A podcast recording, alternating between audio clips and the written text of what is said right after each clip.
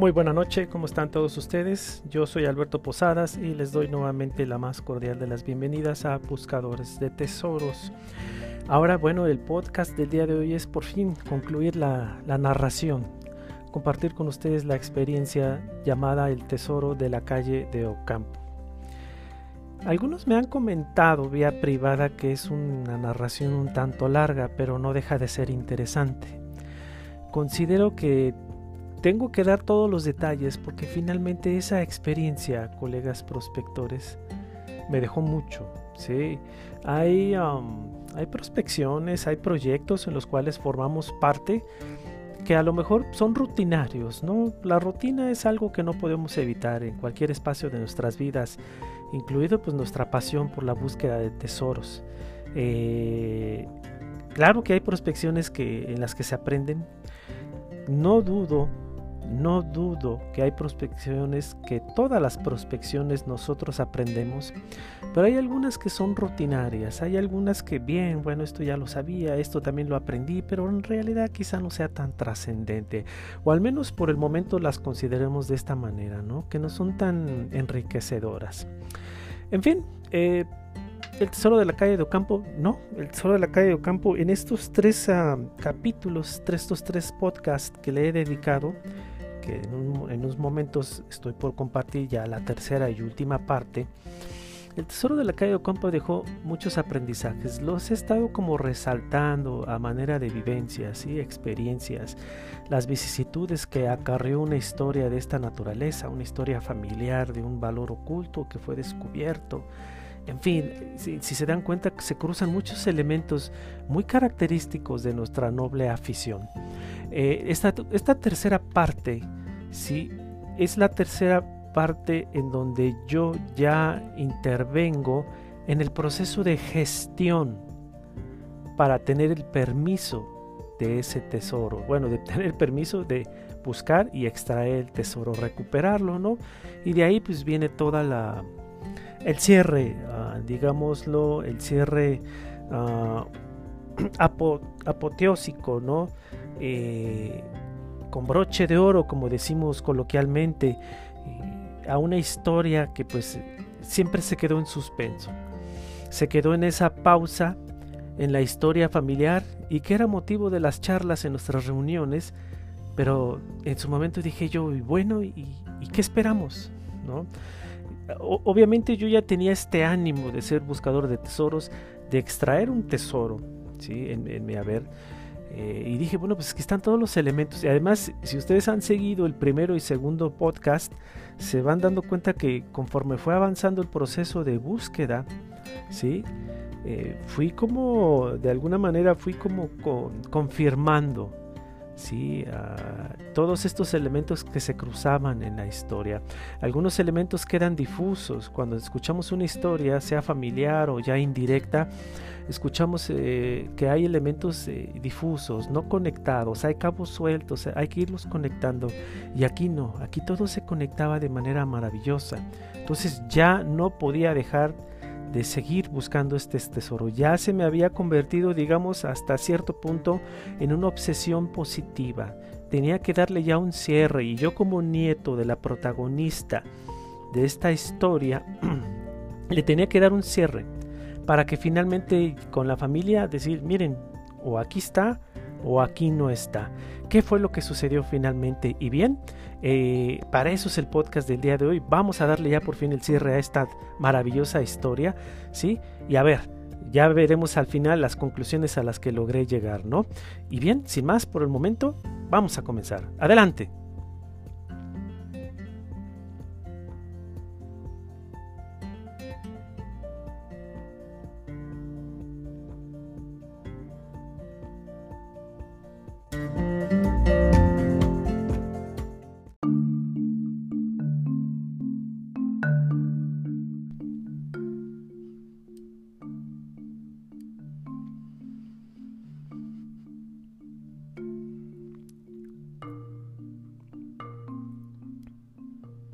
Bien, pues en esta última parte, esta tercera parte del tesoro de la calle de Ocampo, ya viene el proceso de gestión, colegas, que no fue un proceso fácil.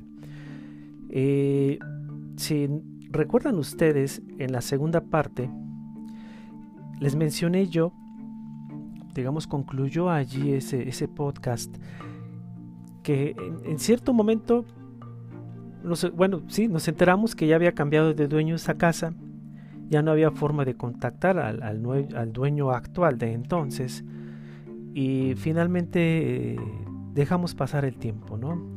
Eh, hubo una manifestación metafísica aquí en casa con mi hermano. Eso también fue lo último que dije. Entonces, ¿qué fue lo que sucedió después? Que tiempo después, ya que había pasado esta manifestación, que en un momento la detallo, ¿sí?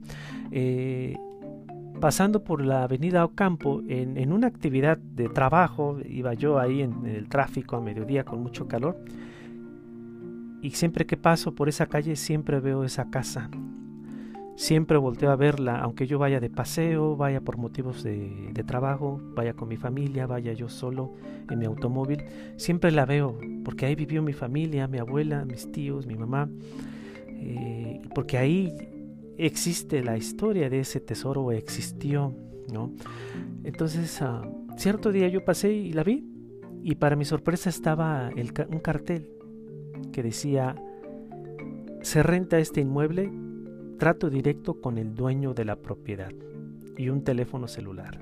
Perfecto, ya tenía yo el dato para contactar a esa persona y por la vía legal eh, hacerle la propuesta, ¿no? El día que hicimos el rastreo con la antena 500 MHz de nuestro Noggin, ese día, eh, en la noche, sucedió aquí una manifestación. Eh, aquí cuando vivía mi hermano, ¿no? Al día siguiente de la mañana me marca y me dice, ¿qué crees? Sucedió algo extraño. Bien, ya me dirigí, vine hacia acá y nos pusimos a platicar. Miren, el pasillo de entonces donde vivía mi hermano tenía colgados varias fotografías familiares. ¿sí? Varias fotografías familiares, pues típico pasillo de cualquier casa de nuestro país, ¿no? Nosotros elogiamos mucho a la familia, por lo común los mexicanos, y es raro ver una casa que no tenga fotografías de las familias, ¿no?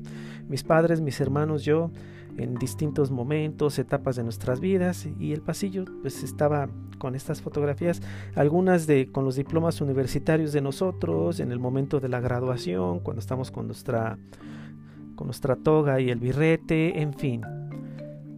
Bien, ¿qué es lo que sucedió? Cuando vengo, yo vi algunos cuadros ya en la sala. Esos cuadros que en su momento los tiraron, no se cayeron, fueron tres cuadros, colegas prospectores.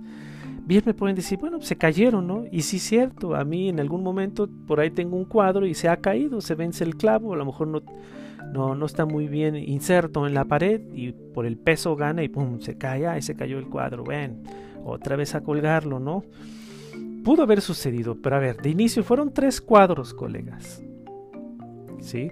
Fueron tres cuadros.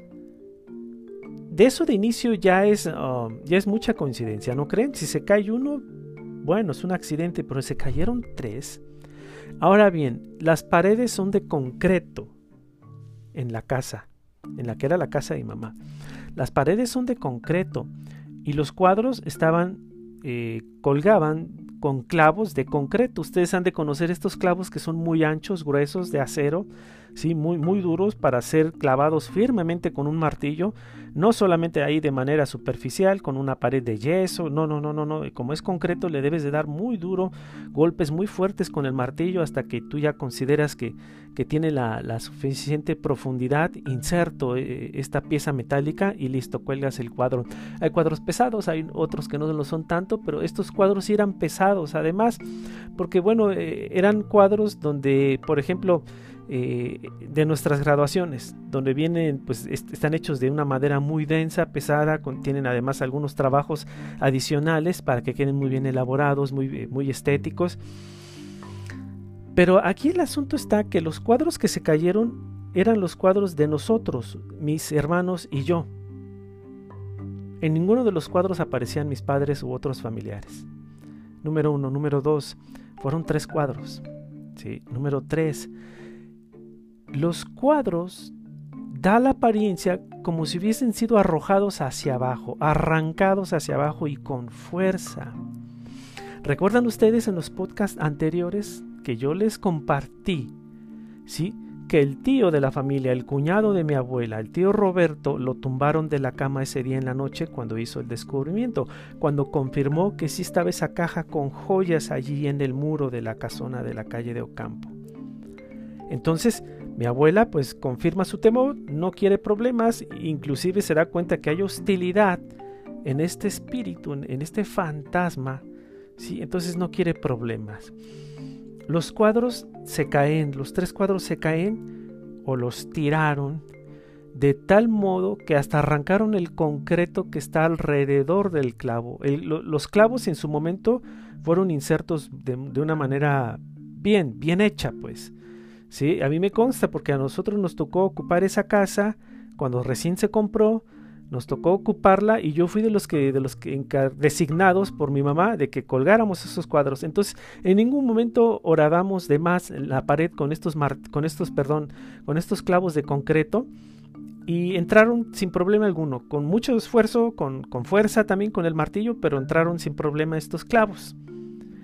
Cuando vengo y observo los tres cuadros eh, ya en, reposando en el sillón de la sala, me trae mi hermano al pasillo y observo que alrededor del, de donde estaba inserto el clavo, el concreto se levantó. Ya se asoma el concreto, no solamente es la pared con la pintura propia de la pared, ¿no? el color. No, ya está el concreto gris, se asoma el concreto alrededor de donde antes estaba el clavo. Veo los cuadros y otro aspecto que me sorprende. Los cuadros cuando caen se abollan, es decir, a mí me ha tocado observar cuadros que caen y no pasa nada, ¿no? O sea, simplemente caen, rebotan, hacen el ruido y bien. Pero no, inclusive uno de ellos, donde aparece mi hermano menor, que en su graduación como eh, universitaria, este, tiene una bolladura tremenda en una de las esquinas, en la esquina inferior derecha del cuadro. Es decir, el cuadro no solamente cayó, más bien consideramos que fue con tal fuerza que lo tiraron que con esa misma fuerza, ese empuje, esa inercia que le dieron, lo llevó al suelo y en el suelo cayó de esquina y la esquina se abolló tremendamente, se, floreó ese como aglomerado, ese, ese, material de aglomerado por el que estaba hecho ese cuadro, se abolló, se, se floreó pues en una esquina, hasta se, se resquebrajó el barniz que tenía por encima, un barniz como de caoba oscuro, se resquebrajó. ¿Sí?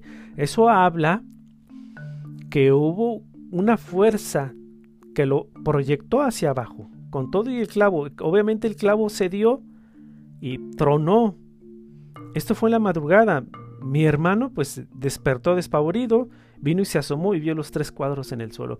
Fue uno tras otro y tras otro, así cayeron de manera estrepitosa y estruendosa. Paz, paz, paz. Un tanto temeroso mi hermano va y pone, recoge los clavos, pone los, los cuadros ahí sobre el sofá de la sala y regresa, se encierra y sigue durmiendo. Para mí es mucha coincidencia.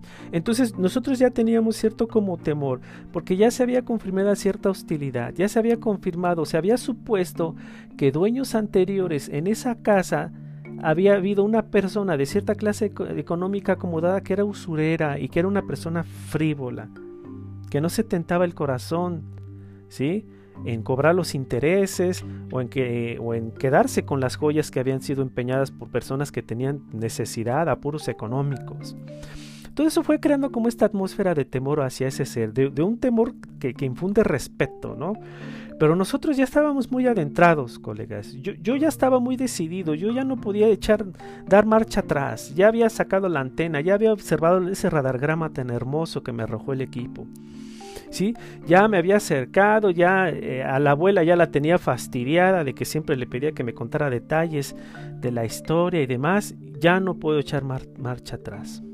Entonces le dije a mi hermano, oye, pues si gustas, este, el, pues párale tú. Le digo, mira, yo no le voy a parar, carnal. Yo no le voy a parar, o sea, yo voy a seguir hasta el fin. Mi hermano sí estaba un poco ah, atemorizado, ¿sí? Por esta idea de que a lo mejor el fantasma se iba a cobrar después con su vida, con la de él o con la mía o con algún familiar cercano. Yo ya era papá. Sí, a mí el temor sí me cruzó, honestamente. No soy muy creyente. Creo que ya a lo largo de este canal, si han estado siguiendo mis podcasts, se han dado cuenta que tengo una visión más fáctica, más, científica, más científica, perdón, más intento ser más eh, objetivo con todo lo que rodea esta actividad, aunque siempre lo he dicho, no dejo de creer y soy muy respetuoso de este mundo paranormal. Yo no intento meterme de más pero yo ya tenía una historia familiar, ya tenía ese ímpetu de ser un localizador de tesoros y dije, le tengo que dar un cierre, así de sencillo, o confirmo o descarto que sigue esa caja de joyas oculta en la pared de esa casona en la calle de Ocampo. Tenía que seguir, tenía que seguir, a mí me queda claro. Asumí el riesgo, mi hermano me dice, pues adelante, vamos a, o sea, vamos a dar marcha adelante, no nos rajamos y aquí estamos, carnal. Muy bien. Bueno, todavía pasaron meses, colegas. Eh, ¿Y por qué? Y, miren, no voy a intentar tardarme tanto porque fueron tres capítulos, al menos espero que los tres estén entretenidos y, y los estemos disfrutando, ¿no? Pero ya que tenía yo el teléfono del, del propietario, después dije, a ver, ¿cómo le voy a hacer? Le voy a llamar por teléfono al dueño y le voy a decir, hola señor, soy fulano de tal, no quiero rentar su inmueble, pero sí le invito a que saquemos un tesoro. O sea, ¿de qué manera ustedes en su experiencia hubiesen planteado algo así, colegas prospectores? ¿Y, cuál creen que sería ustedes la reacción del dueño, del nuevo dueño de ese inmueble, al escuchar una propuesta como esa? Hoy en día México está muy inseguro, lo he repetido. Antes no lo era tanto, estamos hablando que esto fue por ahí del año 2006, 2007, más tardar 2008. Yo creo que fue en el 2007, porque en el 2008 inicié mis estudios de maestría y, ya había yo resuelto ese asunto. Fue en el 2007 más o menos. ¿De, ¿De, qué manera te acercas a una persona y le dices, vamos a sacar un tesoro y por teléfono? Entonces, ¿qué fue lo que hicimos? Yo le platiqué a mi esposa, mi esposa quería involucrarse, ella estaba muy emocionada, porque de hecho la, la, familia de mi esposa son originarios de un poblado de Michoacán. Y ahí también, pues ya saben, hay historias de tesoros, de fantasmas, hay historias de tesoros en, en los tíos de la familia, en los abuelos. Su abuelo eh, paterno, perdón, fue, fue un soldado cristero, a él le tocó ver cómo se escondieron algunos valores. Allá en la década de los 30, cuando estaban en, apogeo esta, esta, crisis, esta problemática entre el gobierno de Plutarco Elías Calles y la Iglesia Católica y todos los feligreses que decidieron tomar armas. En fin, mi, mi esposa no, no estaba exenta de estas historias. ¿Sí? Eh, eh, yo había tomado ese, impulso de, hacerlo de manera organizada, profesional y demás. Ella siempre me apoyó afortunadamente, ¿no? Eh, y, me dice mi esposa, ¿qué te parece si llamo yo? Nos quedamos de ver con, el ánimo de o sea, decirle una mentira, decirle, ¿sabe qué? Queremos rentar su inmueble pero queremos conocerlo por dentro. Entonces nos quedamos de ver allí en la propiedad y ahí le soltamos todo, ¿no? Ahí le, le, ponemos sobre la mesa la propuesta, ¿no? La invitación. Bueno, pues vamos a arriesgarnos, ¿qué más da? Y dicho y hecho, agarra a mi esposa el número, marca, contesta él afortunadamente, disculpe, eh, estoy llamando respecto de la propiedad que se está rentando en la calle de Ocampo, en el centro de la ciudad de Querétaro. Me interesa rentar esa propiedad. Ah, claro que sí, es tanto al mes, eh, tiene tantos metros cuadrados, pero oiga, me gustaría conocerla primero porque pues tengo interés y pero antes de tomar una decisión así, pues primero tengo que conocerla. ¿Le parece bien si nos vemos? Claro que sí. Se agenda la cita, colegas, una semana después. Y ahí vamos. Una semana después, allí vamos. Mi hermano ya no fue, estaba ocupado en algunas tareas ahí. Y vamos mi esposa y yo. Vamos a poner que este dueño se llama Raúl Osorio. Estoy cambiando el nombre, ¿sí? Pero se llama Raúl Osorio este señor. ¿Sí? Entonces llegamos, estaba la puerta abierta, ya nos dimos cuenta que había una persona por ahí adentro. Eh, nosotros pues fuimos a buscar un lugar donde estacionar, porque pues, insisto, no, no es fácil estacionar automóvil en, en los centros coloniales de nuestras ciudades en este país, son calles muy estrechas. Finalmente decidimos meterle un estacionamiento, pagar y venga, porque estábamos a punto de, hacer una de las propuestas más importantes en, mi experiencia como prospector, como buscador de tesoros. Bueno, eh, ya nos metimos en un estacionamiento, ahí venimos apresurados, ya traíamos un poco de retraso, como 10 minutos porque había tráfico. Llegamos y en eso ya estaba saliendo la persona como para cerrar el portón y nos le quedamos viendo y él nos ve y nos dicen, ¿ustedes son los que quieren rentar? Le digo, sí. Ah, ah, pásenle, pásenle, ya me estaba yendo, es que llevo un poco de prisa. No, no, no, como cree? Y nos metimos, ¿no? Nos metimos al inmueble. Y bien, Raúl Osorio, una persona de tez blanca, con lentes de porte intelectual, delgado, alto, nos platica que él es músico, que, él perteneció a la, Sinfónica de Querétaro, él toca el flautín y otros instrumentos, estudió en el conservatorio, una persona con cierta, ciertos estudios, ¿sí? Eh, cierto nivel económico. Y nos empieza a explicar, y nos lleva al segundo piso, y nos lleva al patio trasero y a la cocina, y, nosotros, híjole, ¿en qué momento le, pues, le, vamos a soltar, no? Que realmente no queremos... Eh, eh, no, queremos rentar, pues, sino venimos a otra cosa. Y, yo no veía como el momento y nos llevaba para arriba y para abajo y nos mostraba la luz, nos mostraba el baño, que todos servían los, que todos los servicios estaban en orden.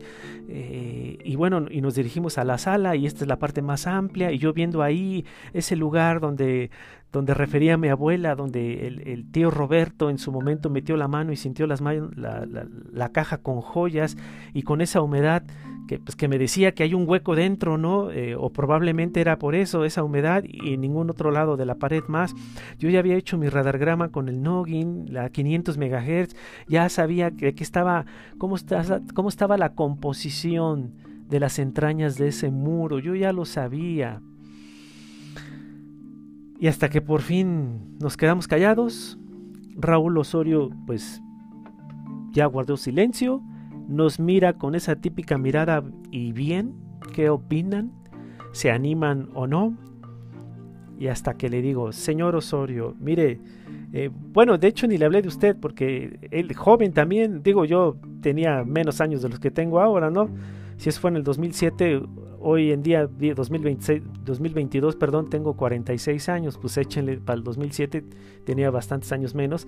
Él era un poco mayor que yo, un par de años cuando mucho nos hablábamos de tú, una persona muy educada, muy abierta, esa apertura de una persona afable, eh, eh, instruida, me, me dio la confianza y fui directo al grano.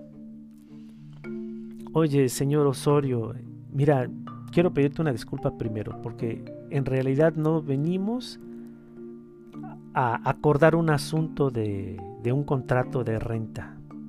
Y se me queda viendo así como extrañado. Te voy a decir lo siguiente, y te lo voy a decir de manera rápida para que te quede bien claro a qué vengo en sí. Tú tranquilo, ¿no? Antes de que se me empiece a desconfiar. Mi abuela vivió aquí hace muchos años. Ella fue dueña de esta casa. Te estoy hablando que eso fue por allá por la década de los 60, más tarde de los 70, inicios de los 70. Ya tiene bastantes años. Bueno, mi abuela en vida tuvo muchas joyas. Y mi abuela ocultó esa caja de joyas en esta casa. Y yo, Raúl Osorio, yo sé dónde están esas joyas. Ya se han de imaginar la cara que puso primero. Primero puso una, casa de, una cara de extrañado. Estaba frunciendo el ceño así con sus lentes, me veía. Y, o sea, lo, saqué del terreno completamente, colegas, porque pues él estaba esperando de que le dijéramos, va, lo rentamos y bueno, firmamos aquí y, te doy el primer depósito por adelantad. Eh, eh, o sea, lo, saqué de sintonía completamente. Y le digo eso, que hay una, caja con joyas que mi misma abuela ocultó hace años, yo sé dónde están. Y, además omití decirles que, les di, que le dije, le digo, y vengo a proponerte a que extraigamos esas joyas y nos repartimos mitad y mitad. Y si quieres firmamos un contrato para que tú estés seguro, estés tranquilo, ¿sí? Donde con, efectos legales de que yo me comprometo a que te voy a dar la mitad. Pero tú también te comprometes que cuando salga ese valor, no me vas a correr de tu casa, porque yo estando dentro de tu casa tú me puedes correr.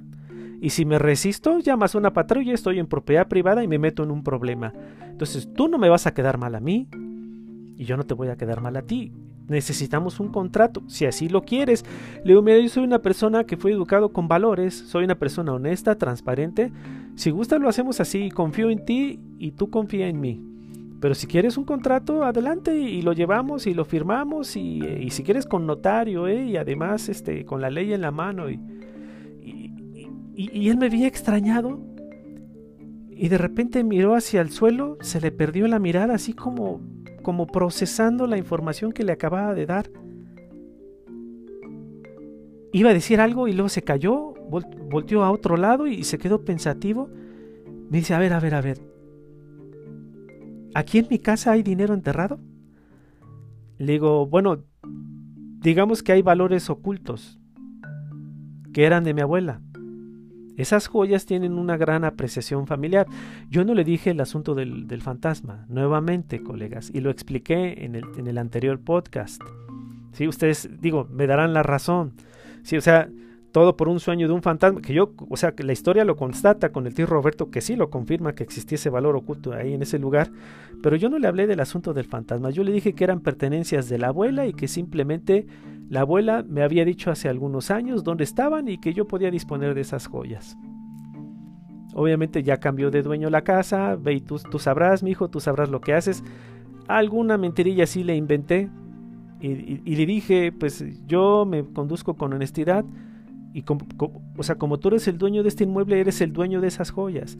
Esas joyas a mi abuela le tomó muchos años juntarlas, ¿sí? Pero yo sé dónde están. Y yo, y yo le adelanté, le digo, no es tan fácil dar con ellas. ¿Sí? A lo mejor tú vendes la propiedad y nunca vas a dar con ellas. ¿Sí? Y a lo mejor viene otro dueño y le planteo al otro dueño y me dice que sí. Y el otro dueño va a gozar de la recuperación de ese valor. Y no lo vas a gozar tú, Raúl Osorio.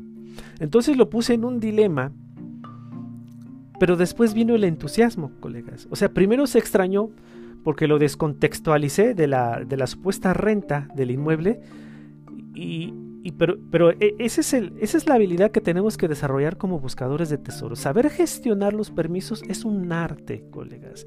Yo después de veintitantos años, yo me di cuenta que es un arte. No hay cosa más difícil que tratar con seres humanos y con los intereses que tienen los seres humanos. Y más cuando estamos hablando de intereses económicos provenientes de objetos de valor ocultos es algo muy complicado, inclusive entre hermanos, entre compadres. Ha habido problemas graves y serios cuando de repente sale un valor y mira, se me olvida que eres mi compadre y saco la pistola. En fin, de esas historias ustedes ya han escuchado muchos. Quizá nuestros colegas del extranjero también. Entonces, el buscador de tesoros debe desarrollar ese arte, esa competencia de saberse desenvolver, de ser firme en sus intereses, pero también ser transparente y honesto y decir, tú también tienes derecho a esto. A ti también te va a corresponder y cumplir con tu palabra, colegas prospectores. A mí yo he tenido tres localizaciones de sótanos y túneles donde ya había habido una historia que refería el ocultamiento de valores en, esos, ah, en esas estructuras cuando localizo el sótano, el túnel, en estas tres historias, me dijeron adiós. Yo ya no supe qué pasó. Les deseo que hayan tenido éxito en la localización de lo que estaban buscando. A mí solamente me utilizaron, ¿sí? Utilizaron mi equipo, se desgastó mi equipo, mi experiencia, todo lo que yo me capacité en Canadá por el manejo del equipo de alta tecnología, en fin. La verdad hasta da coraje y mucha tristeza, pero hay, mucho de, esas, de esas ah, actitudes e irresponsabilidades en nuestros colegas hoy en día. Hay que evitarlo. Yo le dije a, a Osorio, yo no soy así, pero no me conoces. O sea, yo, yo entiendo que desconfíes, Raúl. O sea, a mí me queda muy claro. Pero mira, si quieres, te llevo a mi casa para que veas dónde vivo. Te muestro mi, mi, mi, credencial oficial del IFE, entonces era el Instituto Federal Electoral, pues esa credencial oficial, ¿no? Y vas a ver que coincide la dirección en donde vivo. Conoces a mi familia, mi casa. ¿Sí? Te llevo donde trabajo. Para que veas, por si hay algún problema, sabes dónde vivo. O sea, para que veas cuál es el grado de soltura y apertura que tengo con tal de que confirmemos si existe todavía ese valor y si es así, nos va a ir bien. Es, un, es una propuesta de gana, gana. Tú ganas, yo gano. Vamos a hacer las cosas bien. Se, interesó mucho. Se entusiasmó mucho. Eh, una persona muy, muy honesta, muy transparente. E, esa actitud me gustó mucho de Osorio, ¿sí? Eh, me dice, oye, eh, necesito procesar esto y además pues este inmueble pues lo comparto con mi esposa, ya saben, ¿no? Te, tengo que, consultarle a ella también. Eh, no, no, no, es de, no tomar la decisión de que sale en este momento, ¿no? No, eh, yo, yo, también tenía que asegurarme, ¿no? Porque aunque yo lo veía una persona honesta, trabajadora, un padre de familia, etcétera, etcétera, pues ¿qué tal si le decía en ese momento y luego me corre y yo ya no supe, ¿no? Eh, ya no quería volver a experimentar ese tipo de situaciones y más en una historia con ese, ese grado, ese vínculo tan entrañable porque tiene ese origen familiar. No, no, no podía dejarla escapar en ese sentido. Me dice, mira, te voy a llamar en unos días, este, dame tu teléfono. Ya pasamos los teléfonos y le dije, oye, quiero disculparme, Osorio, quiero disculparme porque en realidad no, no tenía yo ningún interés de rentar tu inmueble.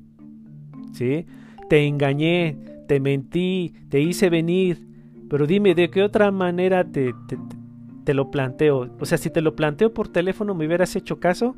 Y ahí en ese momento Raúl Osorio me dice, no, la verdad no, te hubiera tachado de loco o de alguna persona con malas intenciones. Eh, no sé, era necesario que nos viéramos y platicáramos y que yo viera frente a ti cuando tú me dices, me lo estás invitando, me lo estás proponiendo, ver tus ojos, ver, ver tus reacciones. O sea, observo que estás siendo sincero, no te conozco, pero sí vamos platicándolo. O sea, me parece muy buena la idea de firmar un contrato. Perfecto, le digo. Yo por dentro, a mí también, ¿no? Porque a mí también Quiero asegurarme que no me corran, que no me digan adiós y yo ya sé dónde está la, caja con joyas y hasta luego y ya, no me corresponde nada, ¿no? Entonces, bueno, pues adelante. Me llamó ya como 15 días después. Yo no quise llamarle porque para no verme muy desesperado y no presionarlo. Y sí llamó, pero no estaba yo en casa. Sí, estaba yo en el trabajo. Eh, y llegando, me dice mi esposa, ¿quién crees que llamó? Llamó Osorio. Le digo, no me digas, sí. Dejó un mensaje y un teléfono. Bueno, resultó ser que era casi mi vecino. Vivía muy cercano, no les miento, colegas, vivía como a 3, 4 cuadras donde vivía yo, allá en el municipio de Corregidora, en la zona conurbada aquí, metropolitana de la ciudad de Querétaro, antes donde vivía yo ahí. Eh, y, dice, hasta somos vecinos, ya me dio su dirección y todo, que te comuniques. Le llamé, me contestó inmediatamente. Alberto, ¿cómo estás? Le digo, oye, muy bien, Raúl, pues aquí reportándome a la orden. Sí, mira, este, ya estuve platicando con un amigo que es abogado. Yo cuando escuché eso, es que yo todavía estaba como la expectativa si era un sí o un no. Sí, pero cuando me dice, no, ya estuve platicando con un amigo abogado, me dijo que sí podemos hacer como un, contrato donde ambas partes nos comprometemos y que, y que nos comprometemos a que cualquier situación que salga de control, que, nos, que, que cada una de las partes no se cumpla, podemos acudir con un juez y ya con la firma y le digo, perfecto, no, claro que sí, o sea, de mi parte no iba a haber ningún problema, pero él no lo sabía, él no me conocía, y yo supongo que viceversa, de su parte no iba a haber ningún problema, pero yo también tenía esa desconfianza muy natural, ¿no? Acuérdense, en su momento lo mencioné, hay que tener desconfianza pero también no ser tan confiados en los podcasts anteriores, ¿no? Los errores comunes que cometemos los buscadores de tesoros. No hay que ser tan desconfiados, hay que ceder a veces, hay que creer en la gente, porque la gente también cree en nosotros. Ese es un tema muy delicado, muy frágil y que hoy en día ya está muy quebrado, ya está muy desgastado, ya, ya la gente no, no, no es tan fácil que sea tan honesta, ¿no? Entonces, mira Alberto, en, una semana más queda, lista, queda listo ese contrato que vamos a firmar. Y, si gustas, este, pues me acerco a tu casa, sirve que conozco dónde vives, porque tú te, ah, tú te comprometiste a mostrarme dónde vives y en lo cual estoy de acuerdo. Claro que sí, adelante. Y, adelante, este, lo revisamos, si hay algunas correcciones, hay algo que no te guste, lo, vamos negociando, ¿te parece bien? Lo vamos platicando así como gente decente. Me parece perfecto, Raúl. Bien, y sí, ya, y luego, posteriormente, una semana después, me llama, listo, nos quedamos de ver un fin de semana y ya lo tenía yo en la puerta de mi casa. Bienvenido, Raúl, esta es tu casa, mira, aquí vivo, aquí está mi dirección de línea, ya la había visto y coincide la dirección y aquí está mi casa, estaba mi niña pequeñita, ahí estuvo jugando entre nosotros cuando estábamos platicando en la sala, mi esposa preparó algo de comer, lo invitamos a comer, me habló un poco de que él, de, su origen, que él es eh, nacido en la Ciudad de México, en el seno de una familia de artistas, músicos, y él, pero él es de músico de, carrera, ¿sí? del Conservatorio Nacional, egresó de ahí, y que le ha tocado participar en, Europa, en la, en la Sinfónica de, Berlín, y eh, muy interesante su carrera. Yo antropólogo académico y él músico. Y bien, pues ya después de comer, de ya estar un rato estar platicando, ya sacó el documento, lo comenzamos a revisar punto por punto, colegas. Otro aspecto importante que mencionar. Sí, cuando ustedes se comprometan y les va a ser por escrito, vayan revisando punto por punto. Algo que no les cuadre, díganlo con su, con, su, con su decoro. Sí, díganlo de manera decente. Oye, aquí como que no me checa o me hace ruido esta parte. Íbamos punto por punto. En realidad ese contrato tenía unas cláusulas muy sensatas, muy razonables, muy transparentes. Inmediatamente me di cuenta que si un abogado lo redactó, una persona profesional en, este tipo de, documentos, de acuerdos. Eh, íbamos punto por punto y me parece muy bien. Y mi esposa intervenía, a ver, y esto, y, no, y ya nos resolvía la duda. Ah, perfecto. Oye, pues hay que agregarle esta palabra, esta cláusula. Perfecto. Tomaba nota ahí, ahí mismo le ponía con un lápiz una flechita y ponía ahí agregar esto. Y bien, fue un proceso de negociación, duró como dos o tres revisiones hasta que quedó todo bien claro. Entonces, fíjense, de algo tan sencillo, algo tan simple y lo entrecomillo, que es llegar al lugar, paso a su casa. En ese momento le digo yo, aquí está oculto. En ese momento, adelante. Entonces, ya sin confirmar con el equipo, se toma la herramienta y comenzamos a oradar se confirma o se descarta. Si se confirma, si está el valor, entonces se extrae. Y allí mismo, decía el, contrato, allí mismo nos comprometemos de que nada de que ven mañana o dentro de 15 días, no, no, no, en este momento nos vamos a sentar y ahí en una mesa vamos a empezar a hacer como un registro, un, inventario de lo, que de lo que contiene esa caja de joyas, ¿no? Entonces, un inventario de comenzar a ver, hay tantas, no sé, aretes, tantos brazaletes, tantos eh, collares, con estos materiales, con estas piedras, etcétera, etcétera, llevar un registro, hacer la contabilidad y a partir de ahí en ese momento nosotros íbamos a decidir el criterio de repartición. Antes no nos podíamos anteponer porque te dicen es una caja con joyas, pero a ver, a mí, a mí me corresponden esto y a mí me corresponde esto, esto otro hecho de este material. No, no, o sea, tú no puedes pensar en eso en ese momento. Ya que lo tienes enfrente, ya que lo recuperaste, entonces dices, bueno, aquí están los valores, los empiezas a, a, ordenar, ¿sí? a organizar, a separar, clasificar y listo, ahora pues viene la repartición.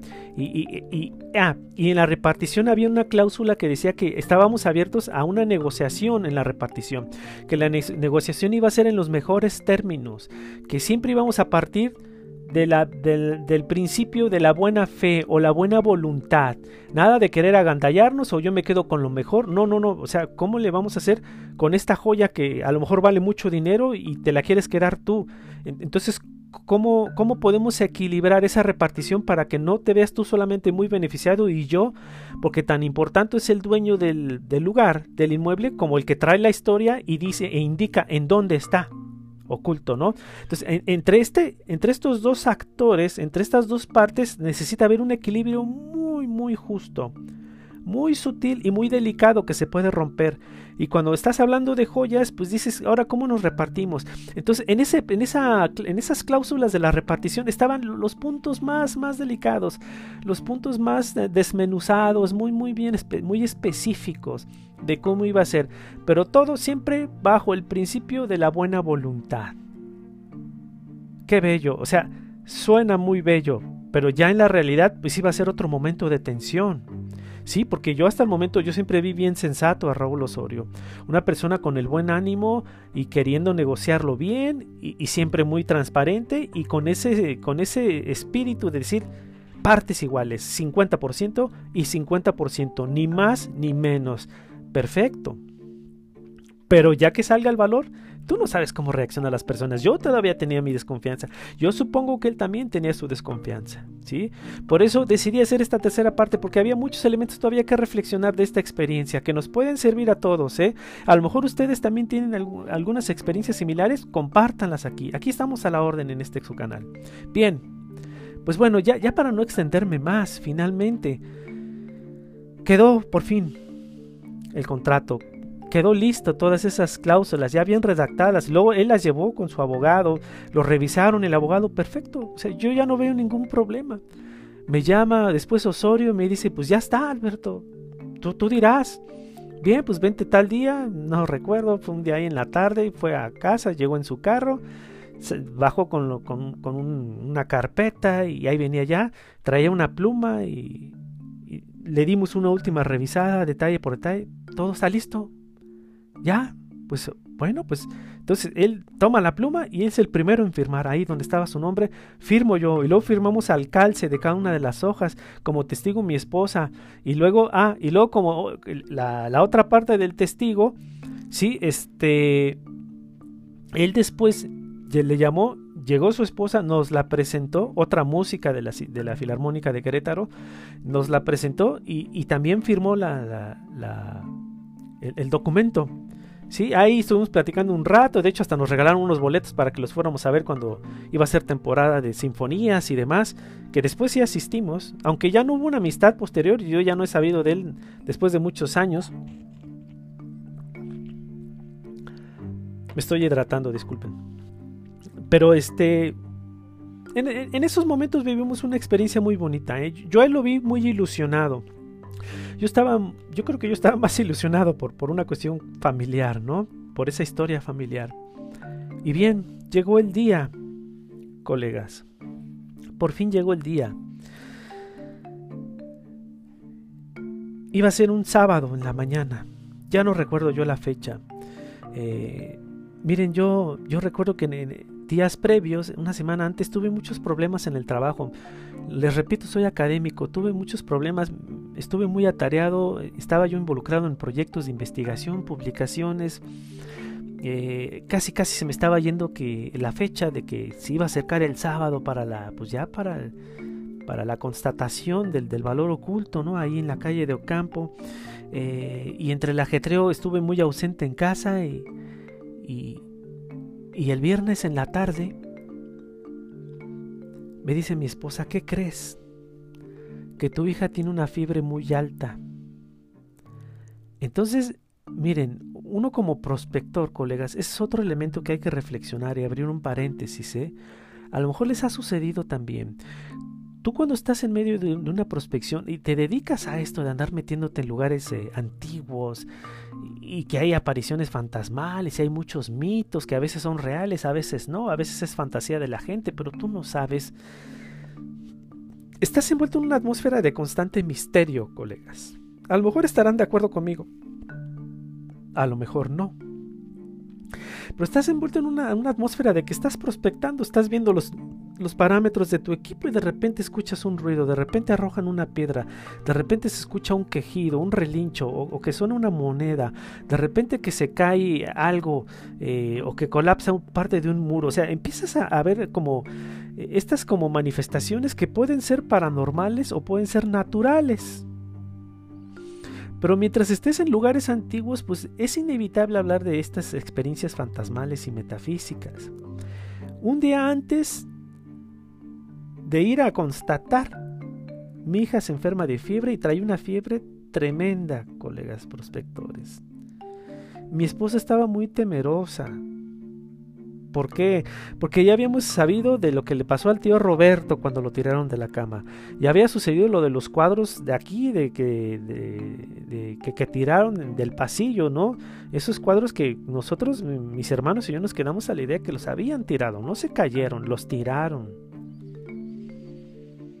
Y luego le da fiebre a, a mi hija, que estaba pequeña. En aquella época le estoy hablando que tenía 3, 4 añitos. Era una niña pequeñita. Créanme, colegas prospectores, por muy científico que sea yo, porque soy académico, investigador, claro que pasó por mi cabeza, ¿sí? Claro que sí que pasó, que ya ese espíritu estaba influyendo de manera negativa en mi hija, como una advertencia, como una amenaza, no vayas a sacar lo que no te corresponde, no vayas a recuperar lo que no es tuyo, yo en ningún momento te lo di. Algo así consideré yo, colegas. E-, era inevitable pensar en ello. Hasta mi esposa me dijo, oye, este, y no será, no, tendrá que ver con lo de Ocampo, porque siempre que nos referíamos a este tema, siempre se refería como Ocampo, ¿no? No tendrá que ver con lo de Ocampo. Yo, híjole, ¿qué le digo a mi esposa? Digo, no sé, pues si quieres ya no voy.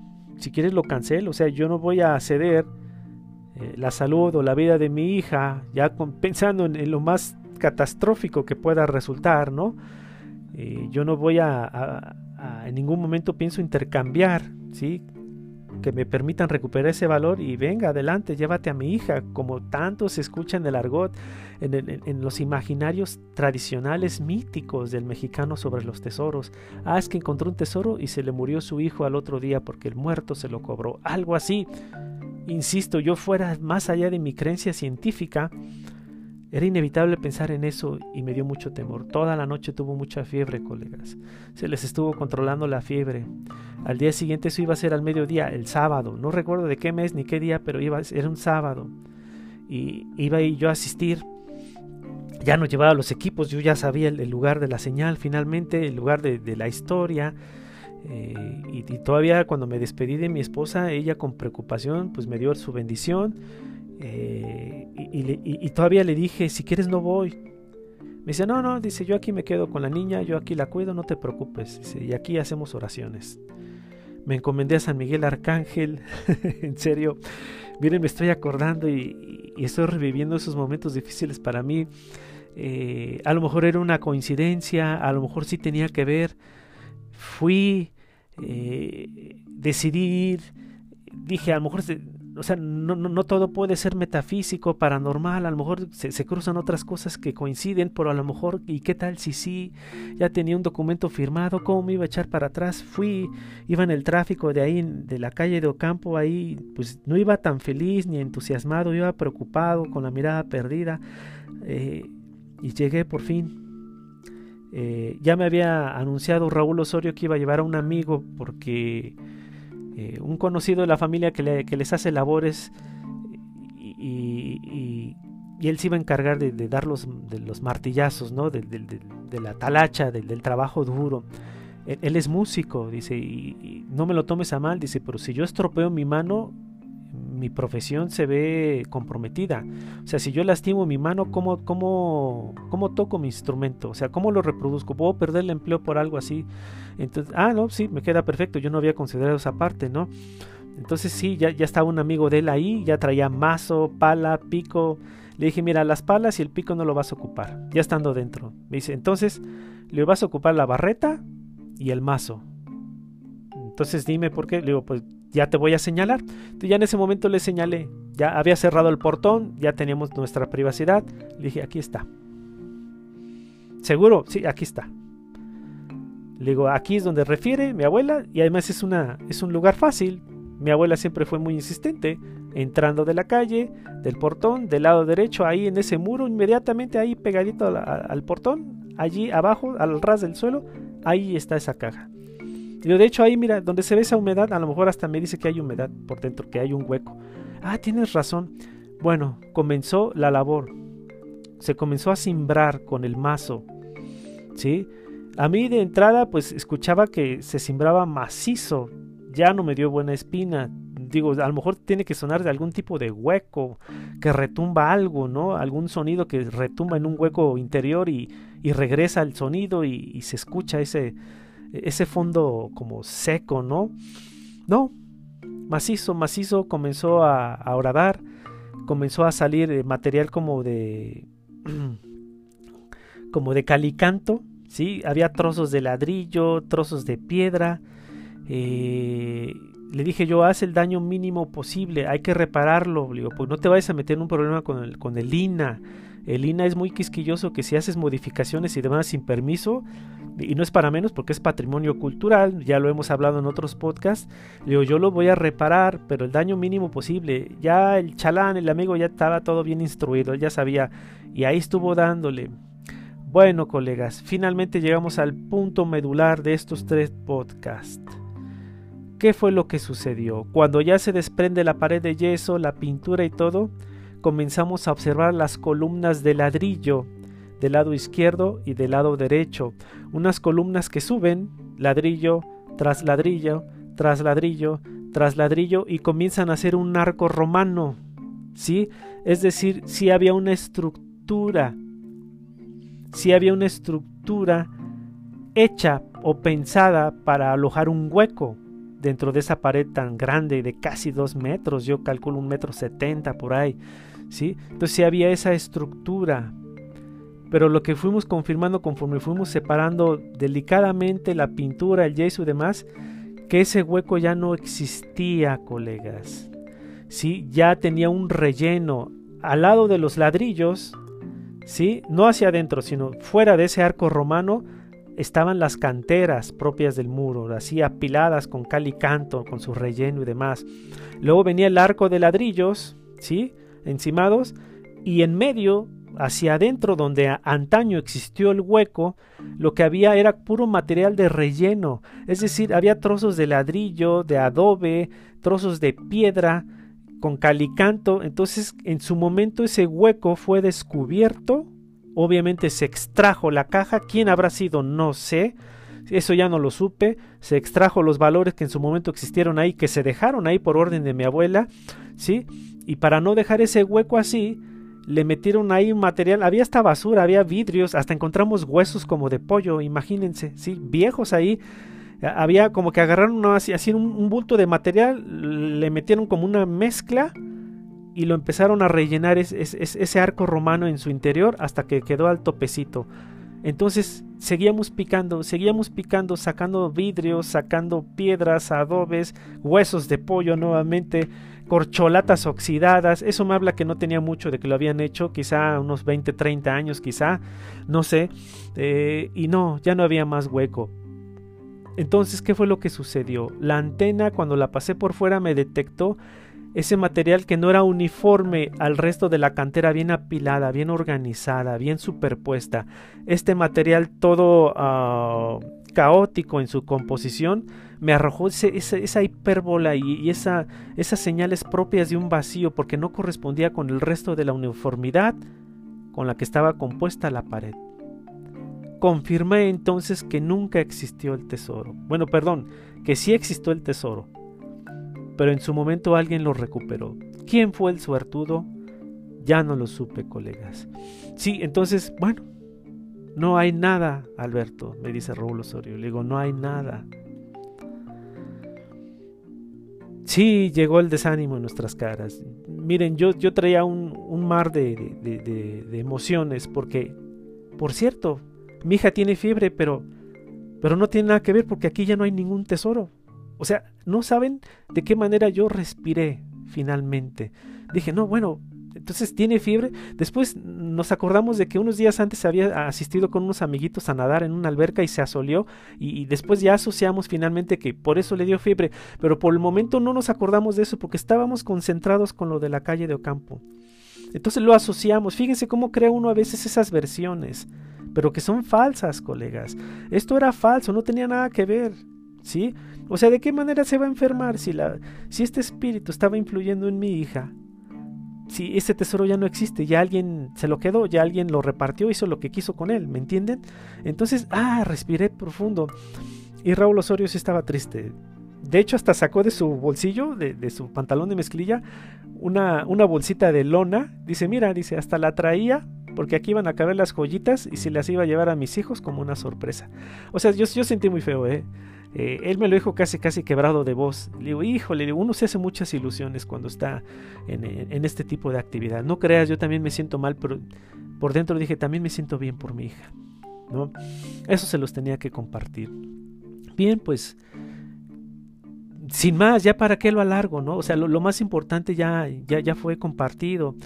En ese momento me despedí ya, después de platicar un rato, me despedí de, de Osorio, que nos quedamos de ver después en, una, en una sinfonía que él iba a tocar, él iba a tocar con su esposa aquí en el auditorio José Ortiz de Domingo, que vinimos, mi esposa y yo, nos regaló los boletos, ya no hubo más contacto posterior, ¿sí? ya no hubo como ánimos de seguir la amistad. Eh, ah, en ese momento saqué mi cartera, les di el monto para la reparación y ahí terminó nuestro contrato, ahí terminó nuestra aventura. Me despedí, me subí a mi automóvil, me fui corriendo a casa, llegué y le platiqué a mi esposa. Mi niña ya le había bajado la fiebre, pues ya, ya le habían dado, ya estaba haciendo efecto el medicamento. Eh, y ya, ese día en la tarde dormí tranquilo. Después le hablé a mi abuelita, le digo, ¿cuándo nos vemos para comer? Tal día. Ya después fuimos y le platiqué todo y ahí cerró la historia. Pero bueno, no, cerró porque después mi abuela le platicó a mis tías, yo a mi mamá y de repente cada vez que había una reunión familiar, Beto, que ya fuiste ahí a Ocampo y metiste el aparato, le digo, sí, a ver, platícanos. Entonces tenía que revivir otra vez esto que les acabo de platicar en tres podcasts, ¿no? Casi, casi, pero de manera más rápida. Hasta que quedó. Y ya, se cierra este capítulo, se cierra esta historia familiar. Tuvo un final pues no feliz, pero muy satisfactorio porque yo fui muy decidido, yo fui muy determinado, lo, lo, hice todo por la vía transparente, legal, una que otra mentirita, una que otra acción que bueno, no es del todo buena, pero tampoco es delictiva, ¿no? Eh, pero tenía que abrirme paso, porque si no, no, no iba a conseguir nada, colegas. Y ya, a la fecha después nos reunimos y de esa historia ya no se platica nada. Mi abuela falleció después en el año 2012 ya por la edad. Y ahí quedó. Y esa es mi experiencia. Ya todos mis aprendizajes ya se los compartí. Yo espero que hayan disfrutado mucho. Fíjense, ya casi es una hora de audio. Me aventé tres podcasts con esta historia. Me sigue emocionando mucho. Mi esposa también respiró tranquila. Yo también. Mi hija al, día siguiente ya amaneció muy bien. O sea, le dio fiebre por esa insolación que tuvo unos días antes. Eh, y listo yo ya me quité esa espina que traía. Yo ya le dije a mi familia, ya no existe tías, primos, primas, ya no existe. Ya fui yo y lo constaté. Eso es lo que hacía falta, un buscador de tesoros. Esos son los buscadores de tesoros que, que, necesitamos, ¿sí? Seguir aprendiendo, necesitamos seguir avanzando y créanme, no recuperé ningún tesoro, no recuperé ninguna caja de joyas, alguien lo recuperó en su momento, no fui yo, pero eso sí me traje muchos aprendizajes y miren, con mucho gusto se los estoy compartiendo y espero que lo hayan disfrutado. Eso es todo, colegas. nos, nos, escuchamos dentro de ocho días ya con un tema técnico y ya saben, estoy a la orden. Cualquier comentario, cualquier duda que tengan adicional, lo podemos compartir sin ningún problema.